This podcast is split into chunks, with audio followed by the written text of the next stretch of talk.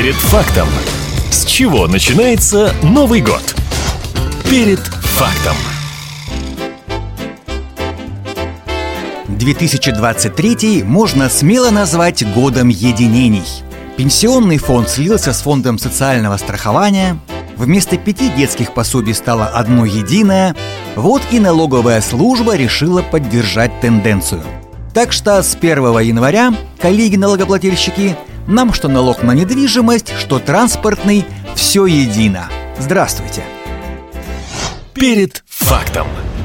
А факт следующий. Отныне у каждого налогоплательщика будет свой единый налоговый счет на все случаи жизни. Ну или почти на все. Что это за счет и в чем его плюсы, объясняет начальник отдела урегулирования состояния расчета с бюджетом регионального управления налоговой службы Тамара Высоцкая. Единый налоговый счет или ЕНС, если говорить простым языком, это консолидация всех обязательств налогоплательщика перед бюджетом на одном счете, едином налоговом счете. Предпосылками для разработки и внедрения такого понятия, как единый налоговый счет, послужило в первую очередь желание налоговых органов упростить процедуру оплаты налогов. Потому что на протяжении многих лет налогоплательщики допускают ошибки при заполнении полей платежных документов, что приводит к образованию невыясненных поступлений. И следствием этого является образование необоснованной задолженности как по налогам, так и по пеням. Оплата будет производиться одним платежным документом по всем налогам. Причем при заполнении платежного документа налогоплательщику необходимо будет э, заполнять только два изменяющихся реквизитов – это ИНН и сумма налога. Все остальные параметры в платежном документе остаются неизменными для всех налогоплательщиков. Согласитесь, заполнить два поля на одном бланке – это гораздо проще, чем лавировать между пачками формуляров. Осталось только завести единый налоговый счет. Впрочем, и тут все сделали за нас, говорит Тамара Высоцкая.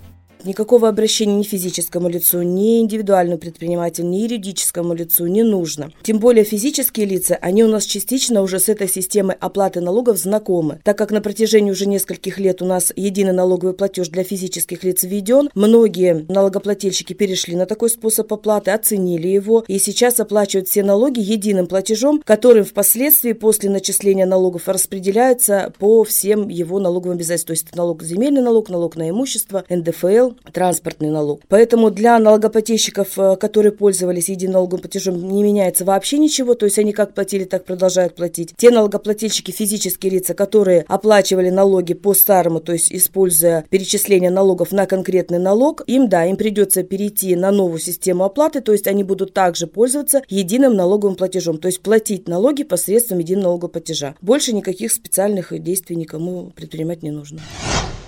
Принцип оплаты не меняется. Приходит письмо счастья из налоговой, идем и вносим денежки в срок до 1 декабря. Способы остались те же – через отделение или приложение банков. Но Тамара Высоцкая рекомендует это делать через личный кабинет на сайте или в приложении налоговой службы.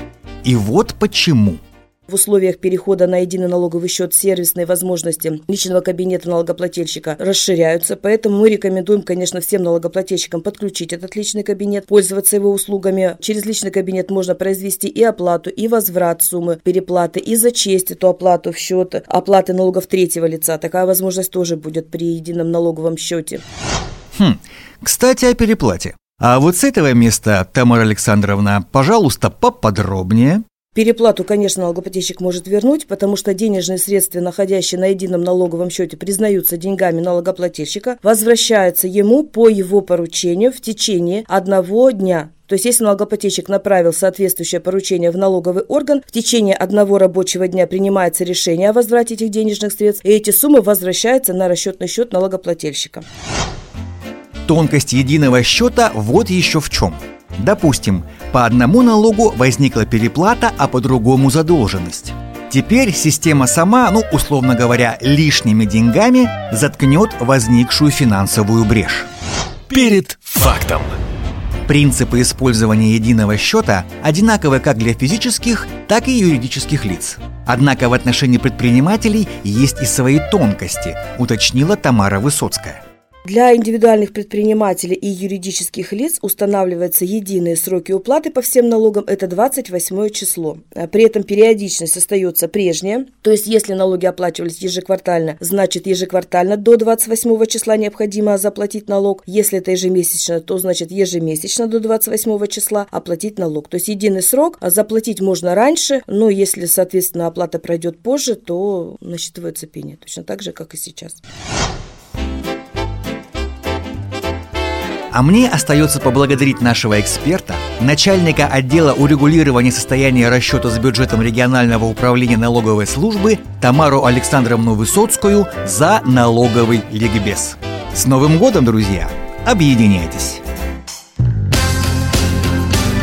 Перед фактом. С чего начинается Новый год? Перед фактом.